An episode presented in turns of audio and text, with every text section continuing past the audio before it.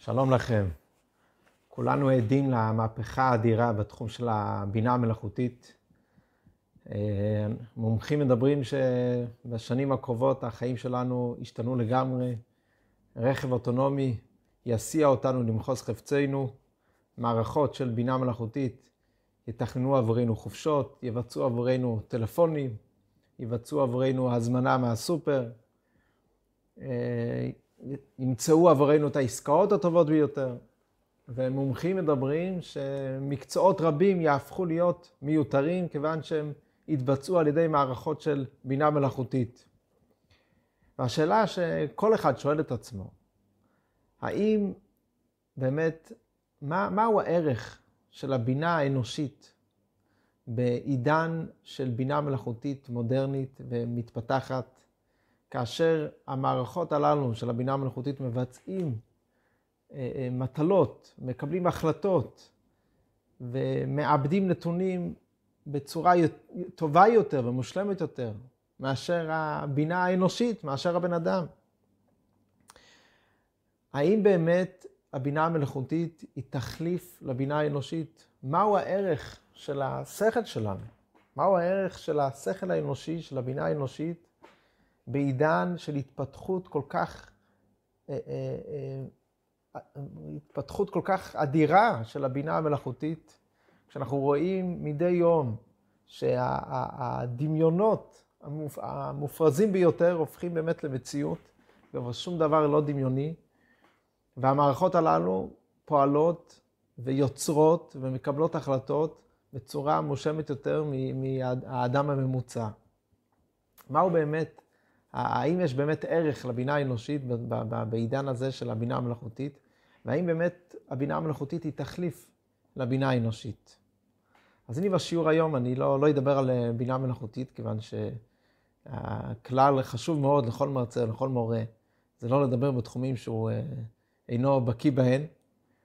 אה, אז בתחום הזה אני לא, לא אעסוק, אבל אני כן רוצה לדבר על הבינה האנושית.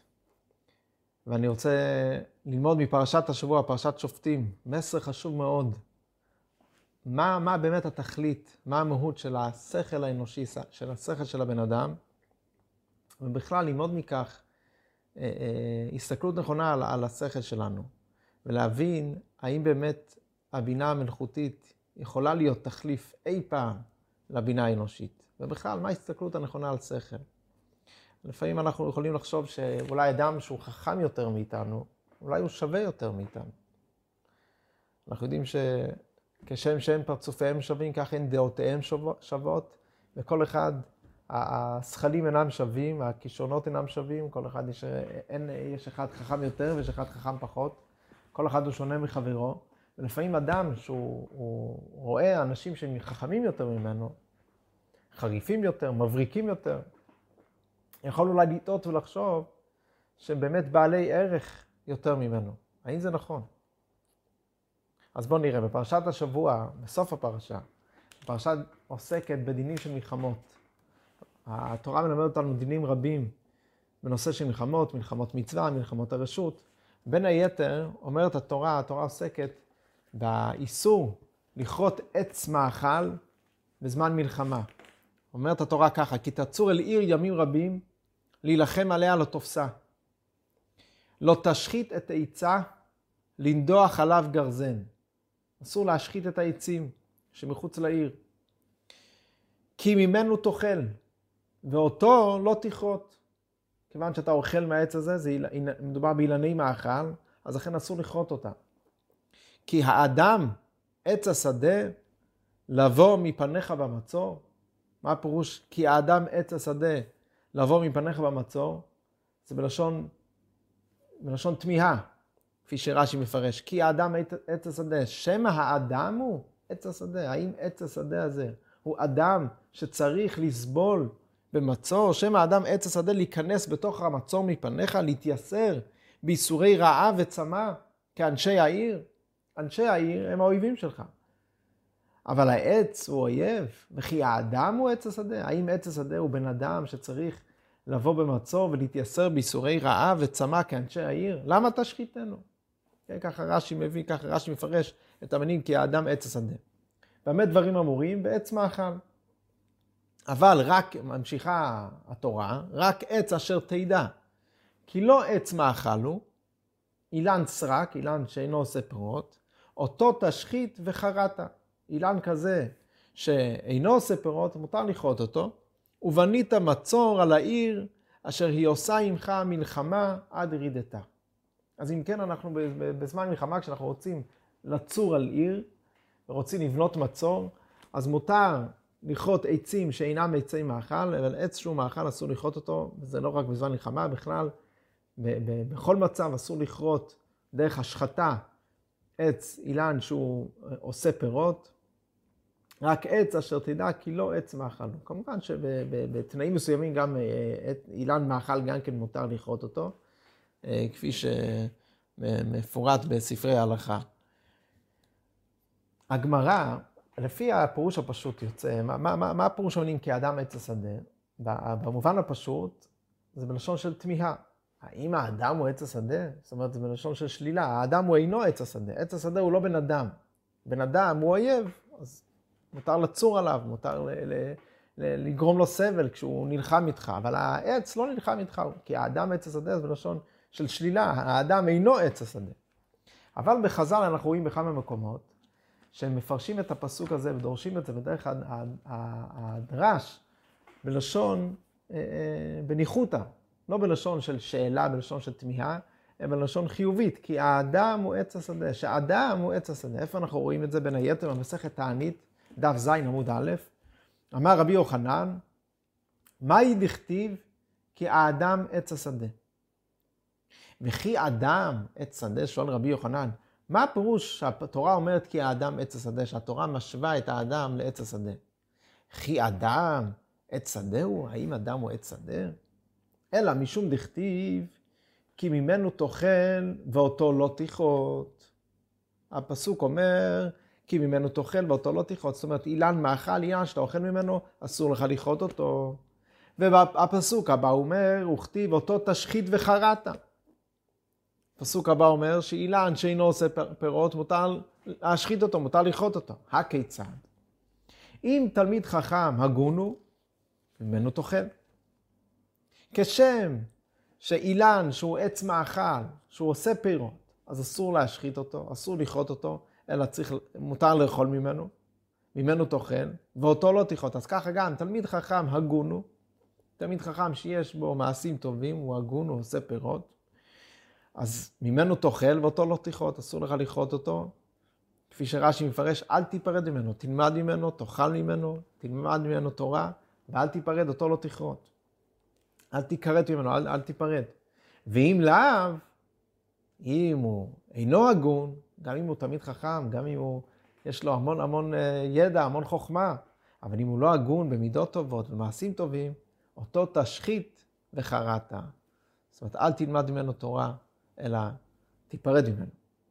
מקיש אדם, אני אקרא את, אה, כפי שרש"י מפרש את הלשון של רש"י, מקיש אדם לעץ השדה. מה עץ השדה? אם עץ מאכל הוא. ממנו תאכל ואותו לא תכרות. כך תלמידי חכמים, אם הגון הוא, ממנו תאכל, למוד ממנו, תלמד ממנו. אבל אם לאו, אם הוא לא הגון, אותו תשחית, אומר רש"י, איסור מעליו, תתרחק ממנו, אל תלמד ממנו תורה. זאת אומרת, רבי יוחנן לומד מהפסוק, כי אדם עץ השדה, מה ההשוואה של אדם לעץ? כשם שבעץ, הדין הוא, שאילן שעושה פירות, אנחנו לא משחיתים אותו, אלא אוכלים את פירותיו, אילן שאינו עושה פירות, מותר להשחית אותו, ככה גם תלמיד חכם, אם הוא הגון הוא, אם הוא תלמיד חכם הגון שעושה פירות, אז ממנו תאכל. אם הוא תלמיד חכם שאינו הגון, אותו תשחית, אל תאכל ממנו, אל תלמד ממנו. הרבי פעם נעמד, הרבי מלובביץ' נעמד פעם על הגמרא הזאת, והוא שאל, מה, מה, הדרשה הזאת של רבי יוחנן היא דרשה יפה מאוד, אין ספק. זה מסר מאוד חשוב, שצריך ללמוד תורה רק מתלמיד חכם הגון. לא מספיק שהוא יודע תורה, יודע חוכמה, הוא צריך להיות גם הגון, ואם הוא לא הגון, אם הוא לא הגון במעשים טובים, במידות טובות, אל תלמד ממנו תורה, גם אם הוא חכם גדול מאוד. זה מסר חשוב מאוד. אבל רבי שאל על, על, על, על הסגנון של הגמרא. אומר רבי יוחנן, כי האדם עץ השדה, שואל רבי יוחנן, וכי אדם עץ שדה הוא? ושאל הרבי, מה, מה, מה, מה, מה, מה זו השאלה הזאת? הרי אנחנו מוצאים הרבה, המון המון דברים שאדם דומה לעץ. אדם דומה לעץ בהמון המון פרטים. יש בלי סוף השוואות ולימודים שאנחנו לומדים מאילנות ומשווים את האדם לאילן. אדם דומה לאילן בהרבה הרבה פרמטרים והרבה הרבה פרטים. בלי סוף. אז מה זה השאלה וכי אדם מצדר? אין, אין דברים שאדם דומה לעץ? והתשובה, שאם תמיד חכם הגון, תלמד ממנו תורה, ואם תמיד חכם שאינו הגון, לכאורה, זה הרי פרט מאוד שולי בחיים של בן אדם, שתמיד חכם הגון תלמד ממנו תורה, ותמיד חכם שאינו הגון אל תלמד ממנו תורה. זה ההשוואה, זוהי ההשוואה לאדם לעץ, הרי אפשר למצוא דברים הרבה יותר מרכזיים בחיים של בן אדם, השוואה של אדם לעץ.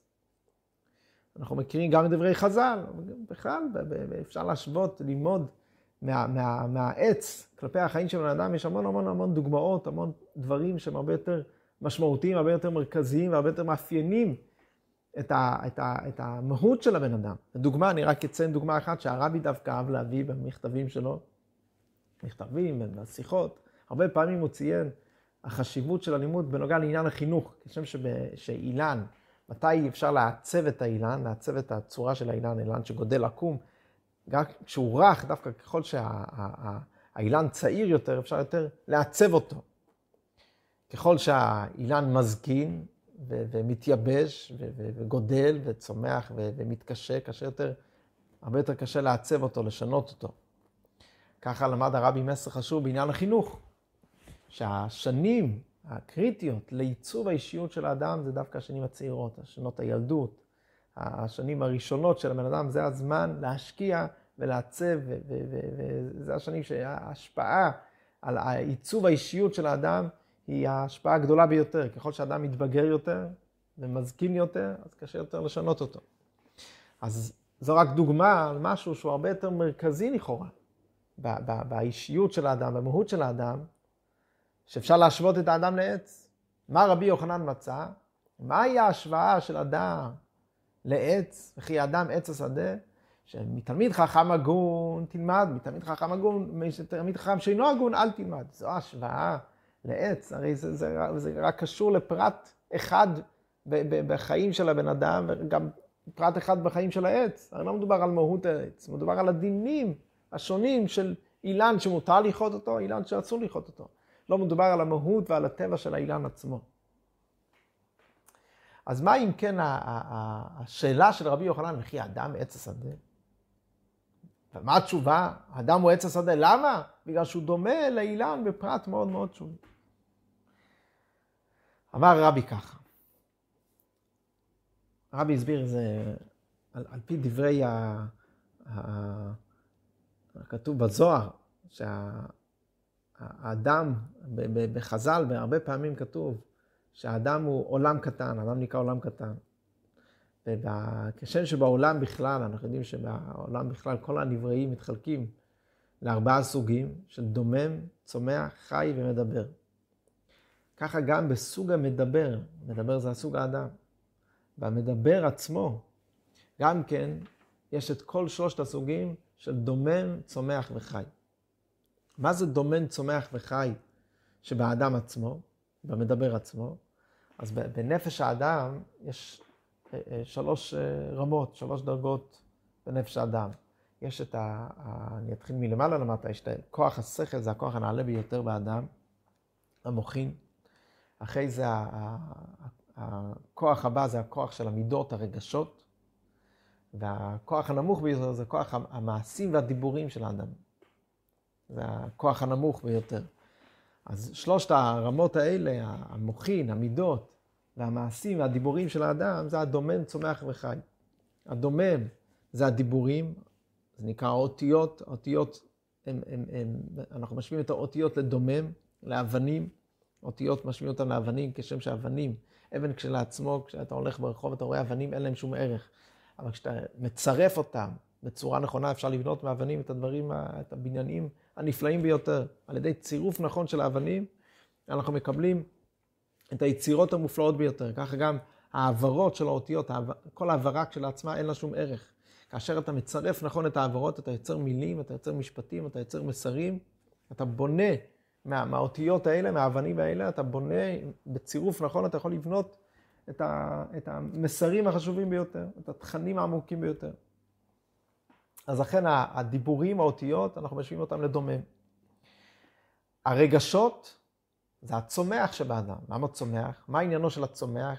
הצומח הרי הוא כמו הדומם, הדבר היחיד שיש בצומח שאין בדומם זה הצמיחה מקטנות לגדות. הוא צומח, הוא בהתחלה הוא קטן, והוא צומח והוא נהיה גדול. הצמיחה, השינוי מקטנות לגדות. ברגשות אנחנו רואים שיש שינויים גדולים מקטנות לגדות. אדם כועס, אחרי זה נרגע. אהבה, יש רגש של צמאון אדיר, אחרי זה אהבה נרגעת. ככה גם בשנאה, כעס, רחמים. ברגשות אנחנו רואים כל הזמן שיש שינויים מן הקצה לקצה, כל הזמן. עולה ויורד, מקטנות לגדלות. אז לכן את המידות אנחנו משווים לצומח. הדרגה הגבוהה ביותר בנפש האדם זה השכל. השכל, אנחנו משווים אותו לסוג החי. אז כשם שבאדם, בעולם הגדול, יש צומח, דומם, צומח חי ומדבר, ככה גם בסוג המדבר שהוא נקרא עולם קטן, בדברי חז"ל, בריבוי מקומות האדם נקרא עולם קטן.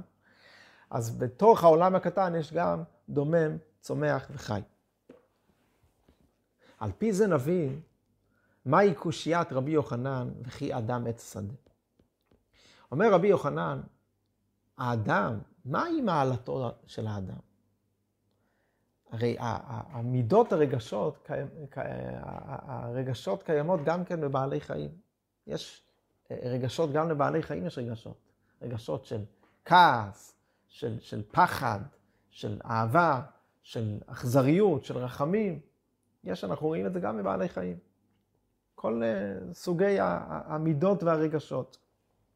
המעלה של האדם, מהי המעלה, מעלת האדם על כל הברואים האחרים? מה, מה, מהו הכוח הנעלה ביותר של האדם? כוח השכל. אז לכן אומר רבי יוחנן, למה הפסוק משווה את האדם לעץ השדה? וכי אדם עץ השדה? מהי מעלתו של האדם? עץ השדה, עץ השדה אמרנו זה המידות, הצומח, הצומח זה הולך על המידות. זוהי המהות של האדם, זוהי מעלתו של הבן אדם, המידות, הרגשות. הרגשות קיימים גם בבעלי החיים, גם לבעלי החיים יש רגשות. אז למה הפסוק אומר כי האדם עץ השדה? שהמהות של האדם זה דווקא עץ השדה, דווקא המידות. לכאורה המעלה של האדם זה דווקא המוחין, השכל. זה הכוח הנעלה שיש לאדם, שאין בבעלי החיים. אומר רבי יוחנן, מה התשובה? אתה רוצה לדעת, יותר מכך, הרבי מוסיף, בזוהר נאמר, שהרי האדם יש לו כל מיני תוארים. אדם, איש, גבר, אנוש, יש כל מיני תוארים שבהם נקרא האדם. ובזוהר מבואר שהמילה אדם מתייחס דווקא למוחין, לשכל של האדם. אז על פי זה עוד יותר קשה. איך אתה אומר שהאדם עץ השדה? אם אתה אומר איש, איש באמת הולך על המידות. אם הפסוק היה אומר, וכי איש, כי איש עץ השדה, אוקיי? איש הוא עץ השדה. איש זה הולך על המידות. המידות זה עץ השדה, המידות זה מבחינת צומח. אבל אדם, אדם מתייחס למוחין של, ה, של, ה, של האדם. על פי, על פי הזוהר, האדם הולך על מעלת המוחין של האדם, על השכל של האדם. אז עוד יותר קשה. אתה מדבר על בן אדם, בכלל מעלת האדם היא לא במידות שלו, היא בשכל שלו. זה הכוח הנעלה ביותר של האדם. במיוחד כשאתה מתייחס לתואר אדם, התואר אדם דווקא מדבר על, על, על, על השכל, לא על המידות. אז מה פשר הדבר שהתורה אומרת, כי האדם עץ השדה?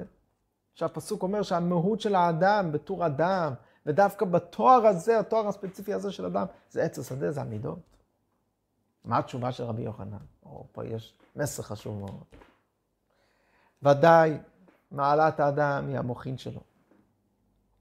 המוחין שבו, השכל שלו, זה הכוח הנעלה ביותר באדם. אבל מה המהות של השכל? מה התכלית של השכל? כאן יש מסר חשוב מאוד. אומר רבי יוחנן, למה התורה אומרת כי אדם עץ השדה? למה התורה אומרת שהאדם זה המידות? כי התכלית של המידות, של, הש, של השכל, זה לשנות את המידות. זה התכלית של השכל. התכלית של השכל, כאן יש לו מסר חשוב מאוד. אם תלמיד חכם הגון הוא, תלמד ממנו. תלמיד חכם שאינו הגון, אל תלמד. אותו תשחית וחרעת. מה אומר כאן רבי יוחנן? הוא מלמד אותנו מה התכלית ומה המהות של השכל של האדם, מהי המעלה של, של הבינה האנושית, של השכל האנושי, של כוח השכל שיש באדם. המעלה של השכל זה לא שעל ידי השכל האדם יכול לשפר את חייו, להשיג, למלא את האינטרסים שלו, להמציא המצאות חדשות שישפרו את החיים שלו. כמובן, יש, יש המצאות גאוניות גדולות מאוד וחשובות מאוד ששיפרו את חייהם של מיליונים. לא זוהי המעלה, לא זוהי התכלית של שכל האדם. מה התכלית של שכל האדם? התכלית וה, והמטרה האמיתית של שכל האדם היא שעל ידו האדם יכול לזכך את המידות שלו, את האישיות שלו. דרך השכל, דרך לימוד התורה, דרך לימוד, וידעת, את, וידעת היום והשבות האלה בבריך, כי השם הוא האלוקים, דרך הלימוד על ידיעת השם. דרך זה שהאדם מתבונן בשכלו מהי האמת. דרך זה הוא יכול גם לשנות את ההתנהגות שלו, את האישיות שלו, את המידות שלו, את הרגשות שלו. וזוהי התכלית של השכל. תלמיד חכם הגון, תלמד ממנו. תלמיד חכם שאינו הגון יכול להיות גאון גדול. זה, זו, זוהי לא מעלת אדם, זוהי לא מעלת השכל. החוכמה שלו היא לא חוכמה אמיתית. זוהי לא חוכמה אמיתית. חוכמה אמיתית היא חוכמה שמשרתת את התכלית שלה, שהיא משנה ומזככת את המידות של האדם, את האישיות של האדם. לכן הוא אומר, כי האדם עץ השדה. שואל רבי יוחנן, האדם הוא עץ השדה? האדם זה השכל, נכון, אבל מהי המטרה, מהי התכלית של השכל? לא שעל ידי השכל אני ממלא את התאוות והרצונות והשאיפות שלי ואני משפר את החיים שלי ואני דואג ל, ל, ל, ל, לאינטרסים האישיים שלי. לא זוהי מעלת אדם. הרי, אגב, לבעלי חיים גם כן יש, יש אה, אה, סוג מסוים של שכל. בעלי חיים גם כן יש להם שכל, יש להם איזוהי חוכמה. אנחנו רואים שהם יודעים לחשב, לחשב אה, חישובים, לעשות אה, חישובים שונים. אבל מה היה, מה החילוק בין שכל של בעל חיים לשכל של בן אדם? השכל של בעל חיים הוא שכל הישרדותי. הוא יכול להיות, לעשות חישובים אה, מורכבים מאוד, הבעל חיים. באמת, לפעמים רואים דברים מופלאים בחישובים שהם עושים. אבל הכל קשור אך ורק להישרדות שלהם. איך לצוד, איך לאכול, איך להתקיים, איך לשרוד. הסברה הפשוטה ביותר, שהיא לא קשורה להישרדות שלהם, הם לא מסוגלים, הם לא מסוגלים להבין. אך ורק מה שקשור להישרדות, רק מה שקשור למציאות שלהם. זה השכל של בעל חיים. מהי מעלת האדם? מעלת האדם היא היכולת שלו להתנתק מעצמו. לכן השכל הוא, הוא חי. מה, מה ההבדל בין צומח לחי? צומח קשור לאדמה, לא, הוא לא עצמאי, הוא לא יכול לזוז. החי מנותק מהאדמה, יכול לפרוח, יכול לעלות למעלה. וזוהי המעלה של השכל, זוהי התכלית של השכל. שכל שעסוק רק למלא את הרצונות של האדם, למלא את השאיפות של האדם, למלא את האינטרסים של האדם. זה לא המהות האמיתית של שכל, זה דומה לשכל של בעל חיים.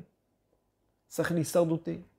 אז נכון, הבעל חיים עושה חישובים איך לצוד, האדם עושה חישובים איך לפתח רכב אוטונומי שיסיע אותי בצורה בטוחה ביותר. אבל הוא עסוק בעצמו, עסוק במציאות שלו. שכל אמיתי זה שכל שעסוק באמת האלוקית, לא במציאות שלי, לא באינטרסים שלי. שכל שעסוק בתיקון המידות שלי, בתיקון האישיות שלי, שאני אהיה, אד... שבאמצעות השכל אני יודע לשפר את עצמי, להיות אדם יותר טוב, להיות יהודי יותר טוב, להיות עובד השם יותר טוב. זוהי המטרה, זוהי התכלית של השכל. ולכן כשאנחנו מדברים, האם ייתכן שבינה מלאכותית תייתר את הבינה האנושית? ודאי שלא. השאלה, איך אנחנו מסתכלים על הבינה האנושית? האם הבינה האנושית היא רק שעל ידה אני יכול להשיג את, את, את, את המטרות שלי, לשפר את החיים שלי, אז אם ככה, הבינה המלאכותית עושה את זה יותר טוב. אבל אם אני מבין מה, מהי המהות האמיתית של שכל אנושי, של בינה אנושית, המהות האמיתית של שכל אנושי, של בינה אנושית, היא שעל ידה אני יכול לעבוד את השם יותר טוב. על יד, דרך השכל אני יכול לתקן את המידות שלי, לתקן את האישיות שלי, לגרש את המידות הלא טובות, לזכך את עצמי, שאני אהיה עובד השם יותר טוב. זוהי המטרה של השכל. אז שום בינה מלאכותית לא יכולה להיות תחליף לבינה אנושית. והדרך זה כשאני רואה אנשים שאולי יותר חכמים ממני. כל אחד נפגש באנשים שיותר חכמים ממנו. ויכול לחשוב, כמו שאמרנו, אולי אדם שיותר חכם ממנו, אולי יש לו ערך יותר גבוה ממני, אולי הוא, שווה יותר ממני. השאלה איך אתה מסתכל על שכל. אם השכל נועד כדי לשרת את, המת, את, את, את עצמי, כדי ל, ל, ל, ל, ל, להשיג את האינטרסים שלי, כדי לשפר את החיים שלי, אז אדם, ככל שאדם יותר מבריק ויותר חכם, אז יש לו יותר יכולות ויותר כלים לשפר את החיים שלו ולהשיג את ה, את ה, להשיג עבור עצמו את חיים יותר טובים. אבל אם המטרה של השכל היא שעל ידה, דרך השכל, אני מכיר באמת, ואני יודע להפוך את עצמי לאדם יותר טוב, ליהודי יותר טוב, לעובד השם יותר טוב, ודרך השכל אני מזכך את המידות שלי. שהמידות לא יהיו עסוקים בעצמי, אלא יהיו עסוקים באמת, שהלב, הלב שלי, במקום להיות עסוק רק באינטרסים שלי, הלב שלי גם ירצה ויימשך למעשים טובים, לחסד ולעבודת השם. אז מה זה משנה אם אני מבריק יותר או מבריק פחות? העיקר שבאמצעות, שאני משתמש בדעה ובשכל שהקדוש ברוך הוא נתן לי, כדי להפוך להיות אדם יותר טוב. אז זה הלימוד המיוחד, וזה מה שאומר לנו רבי יוחנן, וכי אדם עץ השדה. מהי מעלת האדם? מעלת האדם היא המידות שבו? היא הרגשות שלו? התשובה היא כן. מעלת האדם היא שבאמצעות השכל, אמנם מעלת האדם היא השכל, שבאמצעות השכל הוא מזכך את המידות, הופך להיות אדם יותר טוב. זוהי התכלית של השכל, זוהי התכלית של הבינה האנושית, ושום בינה מלאכותית, גם לא באלף שנה, גם הבינה המלאכותית המפותחת ביותר, לא יכולה להיות תחליף לבינה האנושית.